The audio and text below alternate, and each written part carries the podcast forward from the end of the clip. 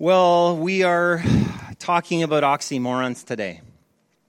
Uh, and I was thinking about actually, I read through our passage and then I was thinking about Lord of the Rings, which I don't know if you've read Lord of the Rings or if you've seen the movie maybe, but uh, it's this well known story. I don't know if you have heard of it, but um, and in the story of the Lord of the Rings, it's like a fantastical story. And so there's all sorts of creatures we've never heard of before, or beings, or, you know, all these fantastical things that are in the story.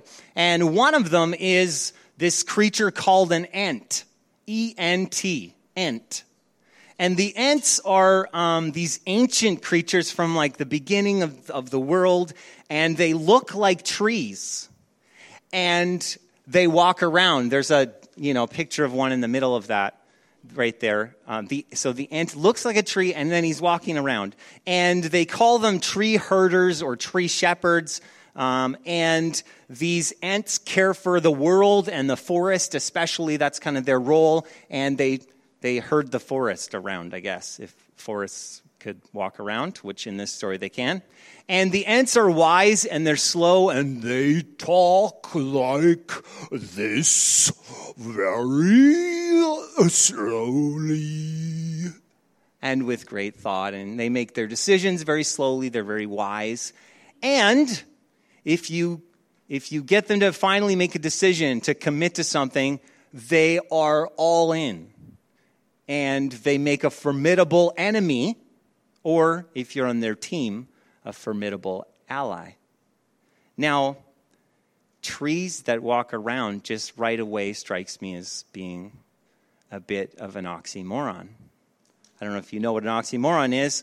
An oxymoron is two words that go together that contradict each other. So, walking trees, that would fit, right? Other ones might be poor little rich girl. Doesn't, doesn't work. Or an instant classic it's like, okay, or a working vacation. You should never do that. It's an oxymoron. And some oxymorons are meant to be humorous, like military intelligence or rap music, right? Are you with me? Or American culture. Okay, okay, I'm going to stop now before I get into trouble. And this word comes to mind as I, you know, all these kind of conflicting things as I read our passage, because there's all these like conflicting images. There's walking trees. There's built up, they are built up like buildings and they're established like documents and then they're overflowing like a beer stein or something or whatever overflows for you. Oxymoron illustrations. And Paul uses all this conflicting imagery to describe the road to Christian maturity. And there's all these really interesting pictures in there. So it's great. And the life he described is marked by certain characteristics and qualities. Now, we're in the middle of a series, so I, I know we've got lots of guests with us, but we're in the middle of a series. And the series is that we've been looking at the letter to the Colossians that's in the Bible. It was a letter written to the church in Colossae, in a place in the Roman Empire city. And it was like written to regular people in a small town living in a very powerful culture, the Roman Empire. So they're a lot like us, you know, these Colossian people. Small town in a powerful culture. And their struggle, their, their difficulty was to live as though Jesus alone was enough. That was the struggle. And I think it's our struggle too. And their tendency and temptation was to add things to their lives, like, you know, to the good news of Jesus, like maybe some religious rules. They added some of that and, and a bit of the next door neighbor mysticism. We'll add some of that and a little bit of mix and match to make up kind of what they believed about life and about God. And there was also this hierarchy that was growing in the church between people who knew the secrets of the kingdom and the mysteries of the kingdom and the people who didn't know those special things. And so Paul and Timothy write a letter into this situation. And so there's a lot for us to learn here too. Today's passage is really, it's almost like a thesis statement for the letter. It's, a, it's like a summary or a take home. And so we're camped just on two verses only, just two verses. And so uh, we'll read them together. And here they are, they're on the screen. Special day. Therefore, as you received Christ Jesus the Lord, so walk in him, rooted and built up in him, and established in the faith, just as you were taught, abounding in thanksgiving. Let me read it again. Therefore, as you received Christ Jesus the Lord, so walk in him, rooted and built up in him, and established in the faith, just as you were taught, abounding in thanksgiving. We keep growing to maturity by living gratefully centered in Jesus. We keep growing to maturity by living gratefully centered in Jesus. Paul begins by qualifying the journey of the Christian life. He says, he says, as you received something, so you need to walk in it. Therefore, as you received Christ Jesus as Lord, so walk in him. And my question is, well, what does that mean? What does that mean? To walk in him as you received him. Now, the word walk for, you know, for us, it's like, oh, walking. You know, for Jewish people who heard that word, it meant something. They had a lot of connection to it and they used it a lot to talk about um, ethical conduct, like how you live your life. That's what your walk meant. It meant your, like how you're making decisions and living your life. The NASB footnote says how you lead your life, or the NIV says continue to li- live your lives. That's how they would describe walking. So the question is like, what does the Christian life, what's it supposed to look like? what's it supposed to look like? And Paul spends a whole bunch of the rest of the letter talking about what it's supposed to look like. But he says here the way you received Christ is the way you're supposed to live in him. And it reminds me a lot of Galatians, another letter Paul wrote. And in the letter to the Galatians, Paul writes this. He says, You foolish Galatians, who has bewitched you? before your very eyes, Jesus Christ was clearly portrayed as crucified. I would like to learn just one thing from you. Love the sarcasm. Did you receive the Spirit by the works of the law or by believing what you heard? Are you so foolish? After beginning by means of the Spirit, are you now trying to finish by means of the flesh? Have you experienced so much in vain if it really was in vain? So again, I ask, does God give you his spirit and work miracles among you by the works of the law or by your believing what you heard? The point is that my new life, my conduct and my behavior and my walk and my everyday life is only possible for those who trust Jesus to save them and then live by his power. The expression to receive Jesus, which I, when, I, when I look at that passage, I think, oh, when, how you received Jesus. And a lot of us have this English expression. We know it as, you know, people say, oh, have you received Jesus? Or, oh, you need to receive Jesus. And it's an English expression. And when we say it to one another, maybe you've heard it, people often will think about, um, that it is about responding to the invitation of Jesus. So if I receive Jesus, I'm responding to his invitation and I'm asking him to come and to dwell in me and to live in me. Okay? So, and that's good and fine, and there's place, lots of places where Paul's talking about that. But this isn't one of those places. Because Paul doesn't have that English expression. This isn't his expression, that's our expression. What Paul is talking about in this expression, in this passage, is talking about the transmission of teaching. It's like that, that teaching is transmitted from one person to another or one generation to another. That's the picture. And maybe we might connect it to things Jesus said about his words. He says things like, after the Sermon on the Mount, he gets up and he gives this two chapter long sermon to all these people. And he says all this crazy stuff in the Sermon on the Mount. And then near the end of it, he says this in Matthew 7 24. He says, Everyone then who hears these words of mine and does them will be like, and then he goes on and gives another illustration. Hears my words and does them. It's like the transmission of teaching, the way of Jesus, or in John 15, 7, Jesus says this If you abide in me and my words abide in you, ask whatever you wish and it will be done for you. So there's this, this picture of like it's more than just, you know, the power of Jesus, it's that my life is changed by his way. And so Paul's warning and exhortation is don't change or add to the way of Jesus. So Paul says we're going to walk rooted. It's our first oxymoron. We're going to walk rooted. You know, why, why do we need to be rooted? Why is that important? It's important because we live in a shifting culture. Like it's, our culture is like a storm right now. It's not always like that, I don't think. Maybe it is. But right now, it's a storm.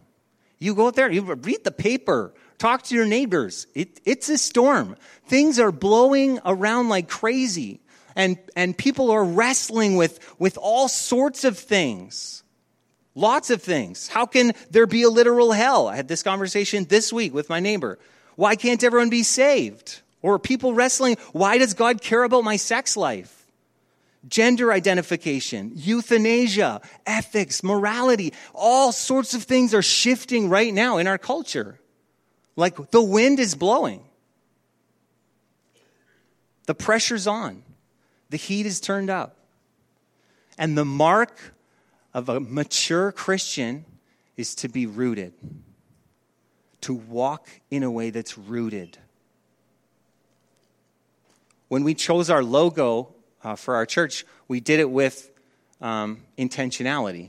We prayed and we thought and we prayed some more and we looked at different things and, and we chose it not just because it looked cool, but because there was a meaning to it for us. And there's an image of a tree that is centered in the cross the tree is the cross. And um, it has the leaves that are, that are surrounding it that are changing color, representing our transformation that happens in our lives. And then also there's a scattering. There's leaves that are blowing off the tree that go out to the world.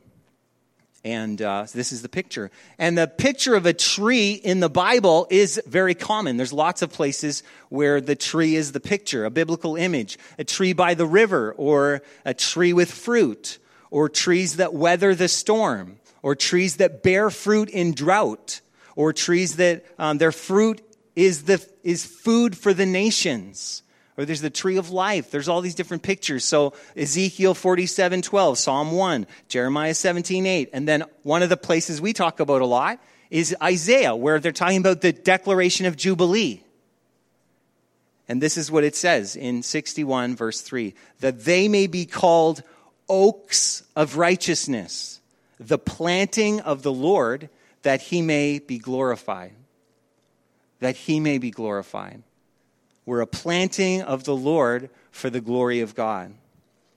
The, the Greek in our passage is literally it's having been firmly rooted. Having been firmly rooted. So, how do we walk rooted? Or how do we live rooted is really the question. How do we live in a way that's rooted? Now, anytime you say the word root, I think of plants, right? Plants have roots. Plants or trees or if you are familiar with parts of the Bible, you'll know that there's the picture of a vine that also might make you think as you talk about as we talk about roots. You might even be thinking about a few weeks ago when we were talking about Colossians 1 verse 10. We just preached on this where it says that we would be bearing fruit. This is the prayer of Paul that we would be bearing fruit in every good work and growing there's that picture of something that's alive and growing, like a plant, bearing fruit and growing. So, rooted and bearing fruit and growing, all this connects together. And it really should make us think of Jesus' command, which I think is the essence of being rooted, which is to abide. That's what Jesus says abide. Abide. John 15, verse 4 to 5, he says, Abide in me, and I in you as the branch cannot bear fruit by itself unless it abides in the vine, neither can you unless you abide in me. I'm the fruit, and you are the branches. Whoever abides in me, and I in him, he it is that bears much fruit. For apart from me, you can do nothing. You can do nothing. Abide, this word over and over and over. Remain, it means make your home connect, form roots, stay. Don't go, stay. Stay in Him. draw power and life and nutrients from the vine. And then, what do grapevines, what kind of fruit do they bear? Grapes. Thank you. That was not a rhetorical question. So, what does a Jesus vine bear? Jesus. Jesus. So, we bear Jesus fruit. We abide in him, we are rooted in him, connected, and then we bear Jesus fruit. We demonstrate, reveal him to the world. And secondly, we walk built up. So I remember sitting with Phil and Pam at the very beginning as we were getting Jubilee all sorted out and getting ready to launch, or we just launched, and we were talking about their family and, and their, how they were part, going to participate and serve and where did they see themselves. And then Phil had this like offhanded comment. He was like, Well, we're part of the bricks and mortar of Jubilee. We're part of the bricks and mortar of Jubilee. And I was like, That's a cool picture, bricks and mortar. And I actually did a whole sermon series on it, bricks and mortar, because I like the, the picture and it's a biblical picture. When Paul writes the word built up, he moves from agriculture to architecture. He's changing pictures. Suddenly, there's this picture of something being built, like fabricated, like put together. And the mark of a mature Christian or Christian maturity is current construction. Current construction something is happening. The NASB has a, is a little more literal in there. They translate this now being built up in him. And now being built up in him. Something's happening to us right now. 1 Peter 2, verse 5 uses the same expression, and this is how Peter uses it. You yourselves, like living stones, are being built up as a spiritual house to be a holy priesthood, to offer spiritual sacrifices acceptable to God through Jesus Christ. And there's something that's happening in the day to day life of a believer. We are being built in all the things that are happening to us. We are being built into a spiritual house for the Lord. So if we went around and we're like, oh, where's God? And we ask people, well, where do you think God is? Where, where do you think God is? People back in the day, way, way back, would be like, well, God's in heaven. And sometimes, you know, he's here in the omnipresence, like he knows everything and he's here everywhere. But like, he's not like here, here. And then suddenly God would show up. He would show up in the angel of the Lord. Like you're at your tent and you're, you know, cooking some food and suddenly the angel of the Lord shows up and it was like, oh yeah, we had a meal and then we sacrificed and fire came from heaven because the angel of the Lord was there. Whoa, God showed up. Or God is in the river wrestling as the angel of the Lord again, wrestling Jacob. Or in the fiery furnace. Oh, who's in there? The Son of God. Oh, wow. Or up on the mountain. There's smoke and there's fire. Who's up there? God's up there. And then Egypt. And God was in the cloud and he was in the fire at night. God was right there. We could see in the cloud. There's God. He's right there. The presence of God. And then there was a tabernacle with very specific instructions we're going to build. And we got to have a curtain we got to do purification. It's got to be like this. It's got to be this long and this far and this thing. And then we got an inner one. Boop, boop. And we got all these things. Boop, boop, and we built it exactly right. That's not right. A little bit more. Yes, that's right. Okay, exactly. Where's God? He's in the ark of the covenant inside of the tabernacle. That's the presence of God. He's right there. And it's like, okay, what's that? Well, that's just the shadow. That's a shadow of the temple. The temple, that's where God's presence is. This beautiful, that's not the temple. It's just a cathedral. I feel like it's like, I would feel like that. Beautiful. And God's presence is there. This is where God, and we've built it just so, and with gold, and it's beautiful, and there's a big curtain, and God's presence. Don't go in there. That's where God is. You go in there, you'll die, unless you wash your hands a lot of times. Like, be careful. Where is God now? In Jerusalem in the temple?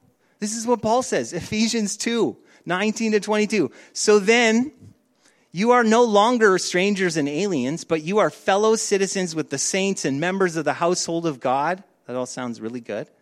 Built on the foundation of the apostles and prophets, Christ Jesus himself being the cornerstone in whom the whole structure being joined together grows into a holy temple of the Lord. What does that mean? You're like, what? We just went into a building? What's the building? In him, it continues, you also are being built together into a dwelling place for God by the Spirit. Where is God? He's dwelling inside you and me. We are the temple. And He comes and He lives in us by His Spirit. So, how are people going to encounter God? They don't go to the temple, they talk to you, they meet you, they see God in you. We are the dwelling place for the Spirit. Our purpose is to make the invisible God visible through our lives, to reveal His glory, to be built into a spiritual house. Living stones on the one foundation, which is Jesus Christ. So, my question for you is how's the construction going? How's it going? Is there work happening? Do you see the building happening in your life? Is there a stop work order? Anyone feel like that? I'm, I'm, I'm having a, uh, we got an inspection coming, so we're, we're just paused right now.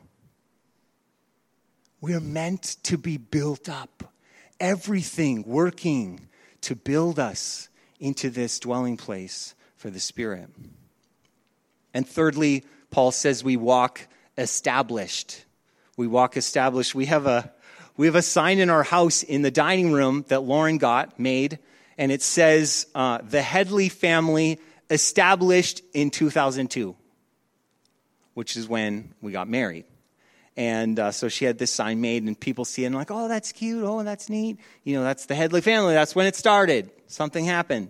And uh, you see this, this expression of established with a date. You see it in, on companies or storefronts. You see it in all sorts of places. And it means something. It means something started then. They have a date when something started, something began. And we have this word established. And maybe some of you are thinking about, we talked about established also a few weeks ago. And we talked about how the word meant foundation. Established was like foundational. And this word established is different from that word. The Greek words are different. That word established meant to build a foundation on Jesus. This word established means more like confirmed. So it has this picture of strengthening or sustaining, but to be confirmed. And one of the places it's used is Mark 16 20. So the disciples went out everywhere and preached everywhere while the Lord worked with them and confirmed or established the message by accompanying signs. So they're, they're preaching and they're like, are we doing this right? Is this, is this what we're supposed to be? And then it's confirmed with all these miracles happening. And they say, whoa, okay, God's moving here. It's confirmed. Something happens. It's like maybe a legal entity is formed. When you establish your business, you do it, there's legal papers you sign. There's something created, something happens in us, something's confirmed or established. Maybe even some of these things remind you of baptism, which Paul is going to use in the next part as imagery, talking about baptism as part of that confirmation. We experience conversion at a certain date. Our hearts are turned to the Lord, are transformed. And then it's confirmed in the waters of baptism. We go and we say publicly, yes, this is what I want. We declare Jesus Christ is Lord in front of everybody. And for us, our baptisms are often at Alouette Lake. And so, really, it's in front of everybody. You're like, oh, and those people are having a picnic. No, those people are just going for a swim. And I'm going to declare Jesus Christ is Lord. It's a beautiful moment. And we express repentance that we've turned from our old life to follow Jesus. And we descend into the waters as with him in death and then we come out of the waters as with him in resurrection. And we are empowered, filled with the Spirit, to live a Christian life, to live the life in his way. And the mark of Christian maturity is a life that is lived in this faith, marked by a holy sacrament, baptism. Say, that's a, that's a holy thing. We're going to do that. It's going to mark something in our life.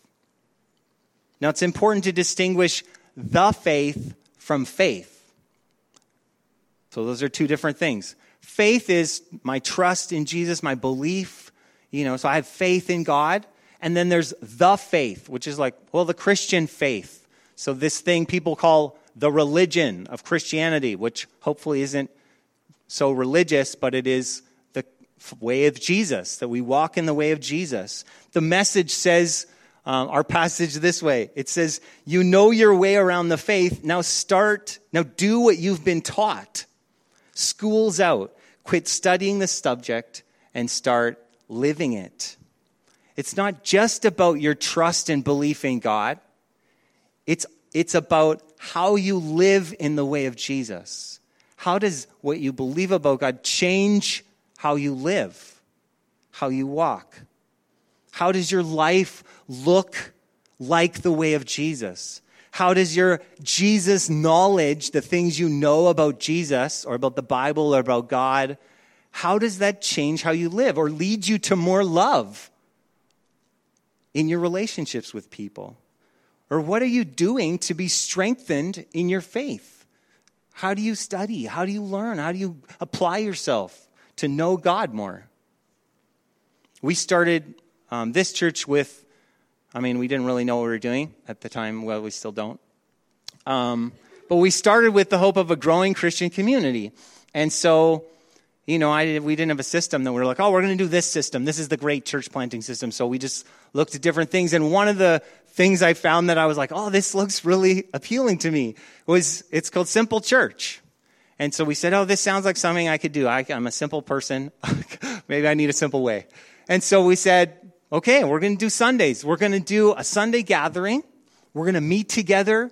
We're going to be encouraged in the word. We're going to be encouraged as we worship together. We're going to pray for each other. We're going to share in communion in this beautiful sacrament. And We're going to be, have, speak grace over one another. And then we're going to scatter. We're going to go off to the places where we live and where we work and, you know, where we go to school. And, and we're going to live for Jesus in all, in all those places. And then midweek, small groups. We're going to meet together again, hopefully, and we will gather in smaller groups and we'll get to know each other in a more intimate way. We'll share our lives. Maybe we'll eat together and we'll talk about, discuss some different elements of, of what we're learning. And then we're going to pray together. It's this picture. And then we said, and the third one would be service, that we would encourage each other. We're going to serve this city. We're going to serve the world. We're going to make a difference by doing things outside of these walls. We're going to volunteer. We're going to try to, you know, give our money together to make a difference and an impact in our city and in our world, to make Jesus known. The fourth thing Paul talks about is to walk gratefully. Uh, the BC Lions head coach just retired. If you don't know anything about the CFL, it's the Canadian Football League, and the BC Lions just got out. So the, the playoffs go on, they're out, and so their head coach, Wally Buono, retired. He's been uh, in the CFL for 46 years, first as a player, and then he was a coach. 46 years. And he's one of the most respected people in the league, I think, um, ever, maybe. Like he is up there.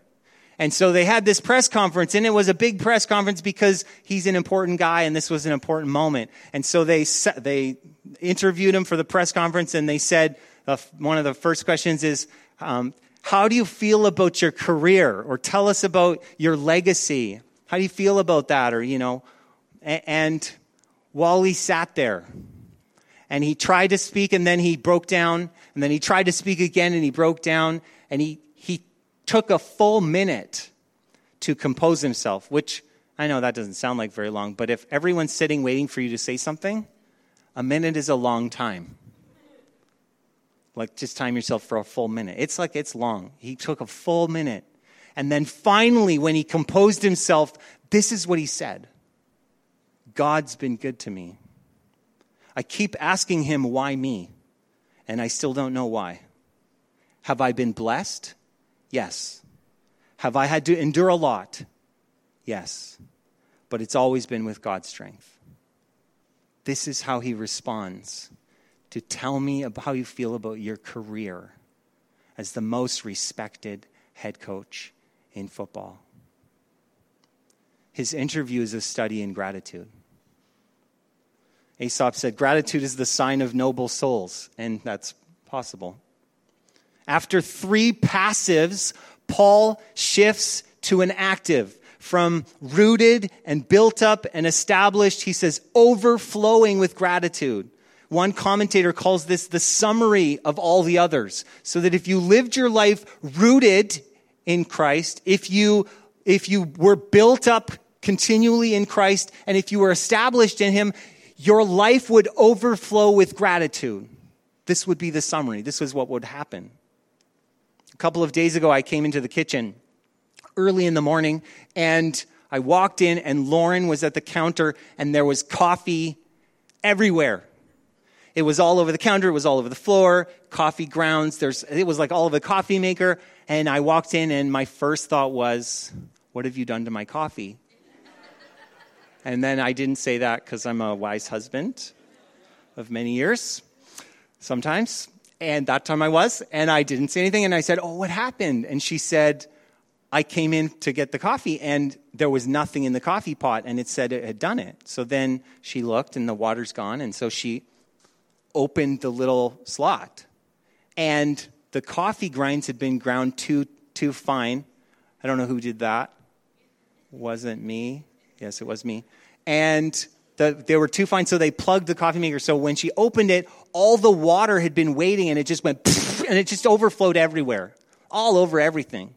Like coffee ground, I'm still finding coffee grounds. It's crazy. This word, abounding, that Paul uses is, it's a, it, the Greek word is perissuo. And it's to superabound, which is even more than abound. It's like superabound. If that's even possible to be in excess, to be superfluous, to also to cause to superabound or excel, to make abound, to have abundance, to be more abundant, to be better, the better, to have enough and to spare, to exceed and excel and increase. Think of Piglet, who, said, who noticed that even though he had a very small heart, it could hold a rather large amount of gratitude. Says A. A. Milne. The definition is a thing which comes in abundance and overflows unto one, to be abundantly furnished with. And I think that's not usually what I think about gratitude. When I think about that word, that abounding, that coffee grounds everywhere and on everything, I don't think about gratitude. That's not usually the thing I think is abounding. 2 Corinthians 4:15 says this, "For it is all for your sake so that as grace extends to more and more people, it may increase thanksgiving to the glory of God." See, gratitude is a mark of grace. Gratitude is a mark of grace. When grace is abounding, gratitude is abounding too. And when I ask myself, how do I get more gratitude? Because I'm thankful for my food at dinner time, but I don't know that gratitude is abounding and overflowing and super abounding. So, how do I get more of that? The word is thanksgiving or thankfulness or gratitude. It is Eucharistia, which is ding, the word that we get Eucharist from. Gratitude, thankfulness, actively grateful the giving of thanks. And this picture of more and more grace gives us more and more gratitude, I think fits this picture. That if we were going to go somewhere to get more gratitude, a good place would be this table or this cross. Back in the day, they would, before they did their communion, they would, well, not back in the day, still today, people do it. We don't, but people do. Do a confession. It's a confession. And it's a beautiful thing. It's that one of them says this Most merciful God, we confess that we have sinned against you in thought, word, and deed by what we have done and by what we've left undone. We've not loved you with our whole heart. We have not loved our neighbors as ourselves. We are truly sorry and we humbly repent. For the sake of your Son Jesus, have mercy on us and forgive us, that we may delight in your will and walk in your ways to the glory of your name. Amen. Gratitude flows at the cross. It flows when I remember that I didn't qualify myself. Oh, yeah, I just remembered. It wasn't me because I wasn't good enough or beautiful enough or talented enough or wise enough or experienced enough or smart enough or skilled enough or whole enough.